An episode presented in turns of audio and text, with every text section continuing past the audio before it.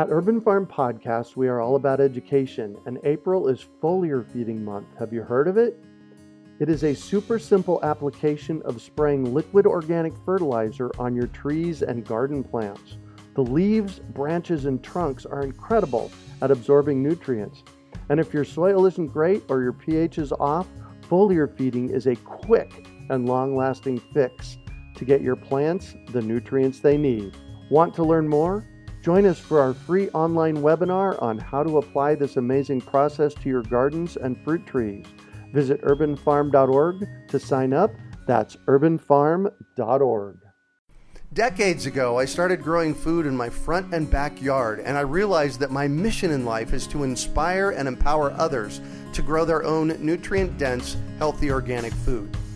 Because of this, a lot of people have come to me with their gardening questions over the years, and that got me thinking what if we put together a community that would help budding gardeners blossom? So I finally made the idea a reality with my Urban Farm U member program. Each month, your membership includes three live online events, a monthly class, a chit chat with an expert, and a monthly coaching session, plus access to the experts on our member page and a significant discount on our signature courses. I'm deeply committed to transforming our global food system, and I do this by empowering you to grow your own food. The Urban Farm membership program is a simple way to get going. Please join me in transforming your food system today. To learn more, go to urbanfarmmembership.org or text membership to 33444. That's urbanfarmmembership.org or text membership to 33444. You're listening to the Urban Farm Podcast, your partner in the grow your own food revolution. Whether you've just been introduced to urban farming or you're a lifelong advocate, we're sure you'll leave feeling more informed, equipped, and empowered to dig deeper into the soil of your local food economy. With you every step of the way, here's your host, Greg Peterson. Today on the Urban Farm Podcast, we have Cara Dafforn of U-Relish Farm to talk about her experience with dehydrating the urban farm. Cara is passionate about the tradition of supper and takes Civil War history very seriously. So it made sense for her to couple her food passion with membership in Mid States Living History Association. In the tradition of Dutch oven cooking during the Civil War, a supper was served at 4 o'clock in the afternoon and a good, plain, and substantial meal with nothing fanciful, according to Godey's magazine, dated 1863. As a living historian and owner of U-Relish Farm, Cara enjoys guiding others on low cost ways to store their urban farm harvest and offers secrets from the Apothecara. Welcome to the show today, Cara. Thanks for having me, Greg. We're excited to speak with you today. Absolutely. So, I shared a bit about you. Can you fill in the blanks for us and share more about the path you took to get where you're at now? Ten years ago, I became an active living historian, oh. representing the time period of 1863 to 1865. Indiana had one uh, raid. We didn't have any battles during Uh-huh. the Civil War, but we did have a very significant raid. Hmm? And through study uh, at the public library and Uh-huh. at the university library, I was able to take daily journals and read them and integrate dehydrating into um, my purpose as a living historian. Mm-hmm. What? Say more about that. What is a living historian? That sounds fascinating. A living historian spends time both through the record keeping of places like the Indiana State Archives. Mm-hmm. They research a persona and then they activate by performing within contextual settings and past time periods. Uh huh. Imagine being at Conner Prairie for Civil War days Okay. or at the Ramage Museum in Kentucky, where you're actually on a site that reflects the opportunity to have people engage uh, about a specific time period. Hmm. hmm Wow, that's cool. And how long have you been doing this? You said 10 years. 10 years, Mhm, a decade. Wow. All right. So I have to know something. There's there's one or two points of time since in the past 10 years that something just amazing happened in this realm of what you're talking about. Is there not? Yes. Can you speak of one There of them? Tell us about one of them. Well, the 150th anniversary just happened, and so for me, it was really about communicating the time period of 1863, and specifically a hot July 23rd day Uh-huh. when in when General John Hunt Morgan came across the Ohio River Uh-huh. and decided he was looking for butternuts. Butternuts are, were snaky Southern sympathizers or Confederates Oh, right. he was hungry and he was on horseback with 150 men and he came across the Ohio River in search of food even though he was going against the orders of General Bragg who was fighting in Gettysburg. Mm-hmm.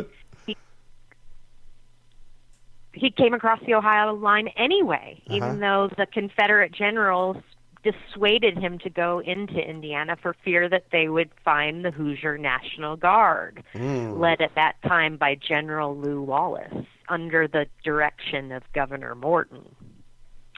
And he came into town and he didn't find any butternuts. What he found was the citizens, our capital city at that time was Corydon, it Uh-huh. now is Indianapolis, Uh-huh. and he had to travel north and he came upon in the middle of the night a small town of Vevay, Indiana, where he took residence from a woman and her eight children.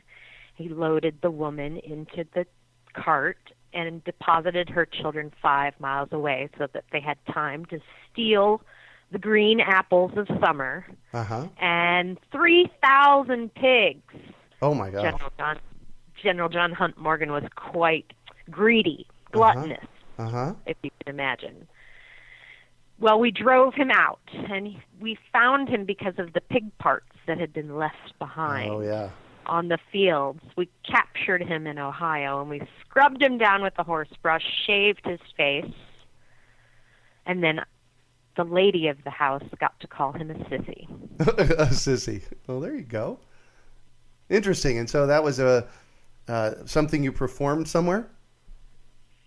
many locations. Ah, it's right. really been a personal mission to bring forward the Lady of Charity. Uh huh. This would have been a woman who was not paid uh, for services rendered. Uh-huh. Women like Anna Plunk, who was given an honorary lieutenancy by General Lew Wallace for her work as a spy for the Union forces. Oh, Without women, um, perhaps the Union would have not won the war. Hmm. Because of the work they did. we were paid for being nurses, Uh huh. cooks, and laundresses Uh huh. about two cents a day in 1863. Uh huh. But women who provided information, espionage, or materials such as preserves, conserves, Uh huh. or more practical permaculture in the form of a mussy tussy or a posy to the men on the battlefield, Uh huh. we would she would have provided those at no cost and at great danger and risk to herself. Right. Interesting. Interesting. So you've you've learned a lot about this over the past decade. Yes, I've spent the, my free time both reading, studying, interpreting. Uh-huh. I am motivated to do this because often children aren't given enough information Yeah. about the Civil War and what Yeah. happened on our own soil. Yeah. So when a parent leans over to me and asks me when did, did this happen or who won, what was the result of the war, I know there's more work to do. yeah, exactly, exactly, exactly. Well, let's talk about food. Um, Yeah. So, I have a my my first question for you is a very curious one, and it is what is laundry room wildcrafting? women of 1863 did both cooking as well as laundry and dye work, all in the same hearth. Uh huh. And I want our contemporary keepers of the hearth to realize that we have more square footage than the women of 1863 Uh huh. and more resources. And that it's okay to spread out into the laundry room, which now is a separate entity. Oh yes. That we can create a sanitary environment to dehydrate right in our laundry rooms with gear that we already have. Wow. So in, interestingly enough, that's where my dehydrator lives, is in the laundry room. So I, I'm doing good. So w- you said with gear that we already have. Tell me more Yeah. about that. We already have cooking racks Oh yes. or cooling racks. Mhm. We might put cakes or pies or cookies on these type of racks. mm-hmm. we already have mesh baskets to keep our tools and our gear. Mm-hmm. We already have a dryer machine that can be used as a clean and sanitary surface. And we already have gear like the laundry drying rack that we might throw wet socks over Uh huh. we can use all of these gear or tools that we already own to create space for laundry room wildcrafting. Okay. Say more about that. Laundry room wildcrafting is a concept that we can use our gear Uh-huh. that allows us to hang dry, to dry petals for Uh-huh. tea or tisane. Uh-huh. Yeah. Perfect. We can use the surface of our dryer as a place to use cooling racks. The main principle behind dehydrating is that we must allow airflow to pass through Oh as yes. to not to prevent mold. Mm-hmm. So we can create hooks on our ceiling to do lines of drying as they would have in 1863. Interesting. Cool. So, what method of dehydrating is the most cost effective? Laundry room dryer rack drying. Wow. So our our dryer already emits heat, Right. and we are expending energy and resources. Women of 1863 would have had to use a fireplace, which is Right. far more unpredictable than the top of our drying Yep. machine. Yeah. They would have strung beans over the hearth, and that's how we get the terms the stringed bean. Oh. nice. So if we use the top of our dryer machine after we've cleaned it Mm-hmm. successfully, we can use our already got the gear cooling racks Yep. used as a clean drying surface. This doesn't work for every piece of permaculture, Uh huh. but it would work for delicates like basil. Perfect. So I'm gonna I'm gonna stop you for a moment. You just used the word permaculture in a context that I don't understand. Can you kind of explain that to me so we can go back and visit that? Sure. Permaculture to me is a ecosystem that is thriving with different layers of a food forest. Right. permaculture to me is also based and rooted in the woman's garden. It would have been used to heal the sick and the wounded. Yeah. Perfect. It would have also been used to rid uh, the smell of the odoriferous, rancorous odors of the hospital. Uh huh. So a lady of charity would strap a permaculture posy, items that were already found in her front or backyard, Got it. Okay. Good. on, onto her wrist for multiple uses. She would have made a tisane in Indiana because we don't grow tea. Uh huh.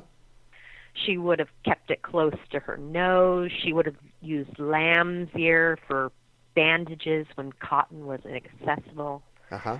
She would have brought the bay leaf that was in her posy to aid to the arrowroot broth that she fed the men or the pace. Uh huh. She would have brought yarrow to the battlefield in order to steep the lacerations and wounds. She would have created Beautiful. poultices to uh, Oh, yeah. lower inflammation. Yep. Yeah. Wow. Cool. All from nature. Gotta love that. Yes. It's a use what you got. It is definitely a use what you got. So, what are some other low cost dehydration methods? I love to use a folding drying rack. Can you en- envision a collapsible structure that Yeah. grandma would have had, or perhaps that you have to put delicates over? Right. The ones. Sometimes they're flat surface, but I Right. prefer the ones that are vertical, like I do in my garden. Mhm. More room. Right. Exactly. So we can use the upwards or vertical drying rack just as we can a flat surface. hmm But in this case, we can use more hardy herbs. I hang mint very effectively. I hang sage very effectively. hmm Thyme is a hardier Yep. and more available herb. And savory does well. Not the flavor, but the actual herb. Oh, right. Beautiful. Beautiful. And, and these are so dehydrating a, a mango or an apple or um, up where you're at, pawpaws. Is that uh, what? What method would you use to dehydrate something with a little bit more uh, uh, texture to it? A very low cost way is to use the heat of the summer. Oh yes. Uh, apples are a little bit more challenging and really require a low cost dehydrator Mhm. because of the moisture content. Right. So in for me, that's at about a 95 degree temperature, and we must realize that the dehydrator can vary about 20 degrees hmm to the lower for the actual food product. hmm And and as a serve safe kitchen manager, those high moisture content vegetables are not the most ideal uh, in a cooling rack or Right. a hang method. That those should be in the dehydrator in the laundry room, like you stated earlier. Yeah. That those items have too much moisture content. Women of 1863 would have hung them by the fire. So just Oh as we yes. strung the beans, we would have also strung the apple rings Mhm. um, for later processing. If it's a, still a, a warm September day, that means 90 degrees or over. hmm Uh, then, then we have options like solar ovens today Yeah. or out, outdoor dehydrators. Got it. Cool. Cool. And, and uh, what about seeds? How do you prepare seeds for dry storage? I'm a big believer in doing something every Sunday, whether it's saving seed Sunday or sowing seed Sunday. Nice. consistency. Yeah. So right now we're doing a lot of saving seed. Um, I like to dry those on a wire mesh tool bin. Uh-huh. Uh, You can find those uh, even in the plastic format. You probably already have that gear in your drawer that you can use. Uh-huh.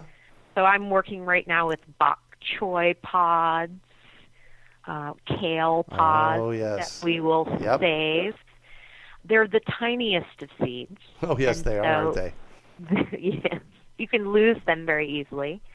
So I like to put the pod um, into a glass jar after it's been dried in the laundry room, Mm-hmm.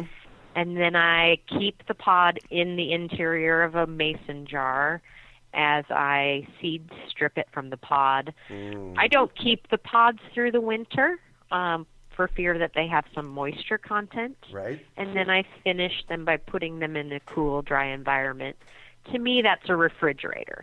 You know, the Right. extra refrigerator in the garage, an extra refrigerator in the laundry room if you're so lucky. Mm-hmm. But I do keep mine in a refrigerated status. So interesting you should say uh, in, extra refrigerator in the laundry room. I actually have an extra chest, uh, stand-up freezer, And one of the things that I notice on the top of that is that it gets very hot. I'll bet you I could dehydrate things there, couldn't I? Yes, a flat surface. Yeah. That's pretty if much. If you have heights above it, you could use a hanging uh, folding clothes rack that's Oh, collapsible for temporary storage. Yeah, and that's the one that that hangs and it's got a zipper around it and it's got uh, like a tool around it, right? Yes, Yeah. exactly. Yeah. Wow. Oh man, you're giving me so many great ideas to go play with. Good. So, can you describe the process of creating a tisane or herbal infusion? And what's it Yes. for? uh, tisanes, tisanes. I I read uh, in this time period of 1863 Mhm. to 1865 was a main way to provide uh, sustenance, nutrient density Mm, uh, people who were either failing or needed to be rehydrated. right. Uh, in Indiana, we can grow a northern hibiscus. Mm. Hibiscus was used as a rehydrator Uh huh. and so it was often um, slipped under the tongue to help people rehydrate. Oh, interesting. Uh, tisanes can also be used uh, as a as a brewing method. Uh huh. Linen was scarce, so often they would take um, herbs directly into a boiling pot of water and then just strain them off. Oh, right. And again, for nutrients to be provided. Mm-hmm. or in the form of a poultice. So an herbal infusion would be a blend of herbs. In my case, that is nettle, which is an amazing Oh, yes. permaculture plant. Yep. Two grams of protein, iron, antihistamines. It can be applied topically. It can be uh, consumed. Mm-hmm. And I also combine that with a variety of mints. I think one of the Oh. easiest plants to grow is mints, a Mhm. variety, to add flavor as well as um, a calming digestive Yeah. effect. Wow. How cool is that? So I'm going to shift on you, and I'd like for you to talk about a time you failed, how you overcame that failure, and what you learned from it. I was performing on a really rainy day in the summer, Mm-hmm. and I'm wearing a 11 yards of fabric Oh my gosh. uh, and a hoop skirt 130 inches in diameter. Oh my gosh. And we were in a public, we were in a field, Uh huh. and a thunderstorm was coming in. And I, because we were the only tent, we had a hospital tent with shelter. The public sought shelter in the tent. Uh huh. Wet and dreary, and with the storm encroaching, I thought that failure was upon me. And once we sat down on the hospital cots and just settled in to brace the storm, uh, it reminded me of William B. Cushing, a lieutenant on the Union forces. uh huh. And he decided that at the dark of night, he would hop aboard a Confederate ironclad. And he swam upriver to meet the Confederate ironclad by himself. Mm-hmm. And he hopped aboard the ironclad, which is a, a old time submarine. And he fought bravely with sword and pistol in the dark of the night, and he ultimately fell off the boat and had to swim upstream three miles. Mm-hmm. And it gave me perspective as I told this story to 50 people in the Mhm. tent, huddled in the cold, Mm-hmm. that even though you're dreary and wet and your posy has been decimated, that through story and through uh, thoughtful consideration of history, Mm-hmm. we can get through some of the worst of times. Beautiful. Beautiful. So, what do you consider your biggest success? I have been on this purpose or mission of providing uh, a alternative for slow cooking Mhm. and to maximize people's dollars by using the slow cooking method, bringing in their own food and doing your own load of growing food sustainably that's nutrient dense. I've been on a mission to uh, address obesity. Ah, yes. And because of my background from IU School of Medicine and my time with the IU Foundation, it became important for me to use slow food cooking integrated with uh, food not lawns Uh huh. to um, help address sustainability within Yeah. my community. So, a young boy, this was my first year when nothing sells, and you wonder if you've lost your mind for creating a company. Uh huh. And he came to my booth and he said, I love your pizza lentils more than my video game, and my family eats dinner together. Hmm. And it was because that I had dried the oregano and dried the basil and Yeah. dried the marjoram and made it fresh. Uh, that I believe his family was eating together. Awesome. Awesome. So, a couple of times uh, during our last five minutes or so, you talked about slow cooking. And when we haven't touched on that yet, can you give me a couple minutes on what do you mean by that? What is that? During the time period of 1863 to 1865, Uh-huh. this would have been Dutch oven cooking. Uh huh. It would have been buried under embers. Oh. hmm In 1971, a man invented uh, the beanery. That's what he called it. He meant it to cook beans efficiently so that we didn't have to work under the fires and the embers and toil outside in a kitchen hearth. hmm So in the 70s, we became it became known as the crock pot. It was purchased by Rival. Ah. And as I was working for Dean Mark Sothman at the School of Health and Rehabilitation Sciences, a piece of data came across my desk that said people who slow cook won't go through the drive through line 98% of the time. nice. and that was really compelling data to me. yeah. so compelling that I began to package supper in a sack uh, Nice. from a permaculture sustainability standpoint. What could Yeah. I grow right. to go in these sacks? And h- how can it be a whole meal? Mhm. And how can it prove be sustainable? And and how can we listen to the earth and put ingredients in it that that eight year old might want? Right. Exactly.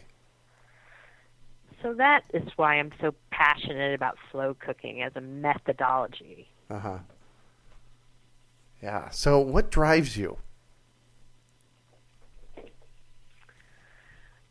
the research drives me. I spend time in Godey's magazine, which is like the woman's home journal of the day, Uh huh. in integrating with my other cast members, venues. Uh, I'll never forget when Larry Parlberg at the Lew Wallace Museum and Study introduced me to a woman named Anna Plunk. Uh huh. Anna was a mother of 11 Oh my Two gosh. of her boys were in uh, General Lew Wallace's brigade, Uh huh.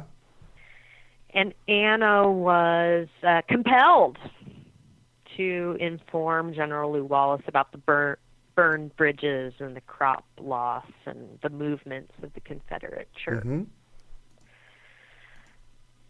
And so for me, those stories just become so meaningful, especially when Anna talks about the herbs in her posy, and you realize that you can grow mallow. That's not something that isn't available to Right. us in Right. 2016. That I can successfully in zone 6A grow lavender, which she would have used, and comfrey and white and yellow yarrow. Uh-huh. And so for me, the research drives my planting. Nice. Nice. So I'm all about education, and I have to know: is there one book that has been significantly influential for you in this process? I am very interested in root cellaring. So Oh. even though conceptually we don't have many people have root cellars anymore, Right. uh, I think it harkens back to a time when refrigeration was unavailable, Mm-hmm. and yet they were able to keep their crops through the winter. Now Yeah. that could be as simple as leaving the leeks in Oh, the ground Yep. Yeah, yeah. to to actually dredging out the earth. Mm-hmm. So, is there a book around that? Yes, it's called root cellaring. Root cellaring. Okay, who's it Yeah. by? Cool. Mike and Nancy Bubel, Called and root it's just cellaring. called root cellaring, natural cold storage and f- of fruits and vegetables. Nice. They're more difficult to dehydrate, Greg. So if I can find a non-refrigeratable method, Yeah, uh, this is having the most impact on my my growing. yeah. Yeah, I, I've been wanting to put a root cellar in here at the urban farm for a couple of decades. I just don't have the dirt for it. I don't have the space, you know? The land. Yeah, exactly. just on a personal note, like Uh-huh. you don't even have room to bury a refrigerator, an old unfunctioning refrigerator. Well, now that's an interesting thought. Just a concept. Yeah. Because that's one of the things that Nancy or Mike and Nancy Bubel Uh-huh. are suggesting as a low cost method to root cellaring. Mhm. That we don't we just have to bury a we just have to bury a non functioning refrigerator. Interesting. Well, it makes perfect sense because 18 inches, two feet down, it's 68 degrees. Yes. Yeah. Cool. So, what one final piece of advice do you have for our listeners? Persistence pays. Mm-hmm. that once you get bored of something, look at it in a different way. if you don't like if you don't like someone, ask them more questions. Uh, yeah. Well, thank you so much for joining us on the show and sharing your experience with us today, Cara. It has been a treat getting to chat with you. Thank you, Greg. It's been a privilege. So, how can our listeners get a hold of you? We write a blog Mhm. on, on you, which is the letter u hyphen relish dot com, Okay. and they can you can find me there. Perfect. And we'll have that link on the show notes page. Well, that's it for today. Thanks for joining us on the Urban Farm Podcast. Thanks, Greg. You bet. Decades ago, I started growing food in my front and backyard, and I realized that my mission in life is to inspire and empower others to grow their own nutrient dense, healthy organic food. Because of this, a lot of people have come to me with their gardening questions over the years, and that got me thinking what if we put together a community that would help budding gardeners blossom? So I finally made the idea a reality with my Urban Farm U member program. Each month, your membership includes three live online events, a monthly class, a chit chat with an expert, and a monthly coaching session, plus access to the experts on our member page and a significant discount on our signature courses. I'm deeply committed to transforming our global food system, and I do this by empowering you to grow your own food. The Urban Farm membership program is a simple way to get going. Please join me in transforming your food system today. To learn more, go to urbanfarmmembership.org or text membership to 33444. That's urbanfarmmembership.org or text membership to 33444. We hope you enjoyed today's episode of the Urban Farm Podcast. Remember to listen three days a week for tips, advice, and resources to help you on your journey with urban farming. You can find us on the web at urbanfarm.org or send us an email to podcast at urbanfarm.org. In the words of Vincent van Gogh, great things are done by a series of small things brought together. Be encouraged that with each lesson learned and skill developed, you are one step closer in the direction of your dreams. One of the first things that many of us learn when we start to garden is how to water and fertilize the soil. But there is an exception to this rule, and it's called foliar feeding. You should foliar feed or water the leaves of your plant with liquid fertilizer when you want certain nutrients to be absorbed better. Not only are the leaves great at uptaking liquid fertilizer, if your soil isn't very good or your pH is off, foliar feeding can help your veggies and fruit trees quickly get the nutrients they need to thrive. If you're ready to start foliar feeding for maximum growth, yields, and quality, head on over to urbanfarm.org forward slash feed the leaves to see our selection of foliar feeding products. That's urbanfarm.org forward slash feed the leaves.